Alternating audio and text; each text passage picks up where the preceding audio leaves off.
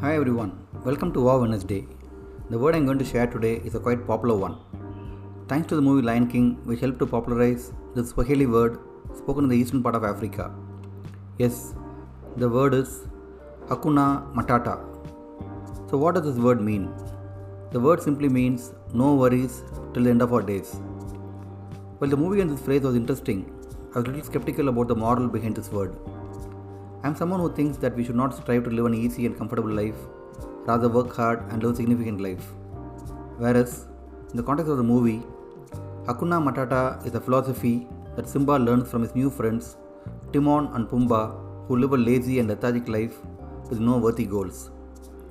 However, with some deeper thought about the chain of events that happened in the movie, I was able to give this word Hakuna Matata a positive twist. People who have watched the movie can relate to what I am about to share better. The young lion Simba loses all his confidence due to the tragic events in his childhood. Scar, his uncle, breaks Simba's confidence, which makes Simba stop believing in himself. We too will find bullies like Scar everywhere we go, be it in our social life or professional life. But we should always remember that our self worth does not depend upon what others think about us. We should ignore these bullies and tell ourselves, Hakuna Matata. Simba had the birthright to become the next king of Pride Rock until things went haywire. His uncle Scar grabs his right by his manipulative ways. Simba gives up as he's too small to fight back, but when he grows up, he's reminded about who he is and what he rightfully deserves. So Simba had to wait through his growing period. Similarly, we too might have to wait with patience.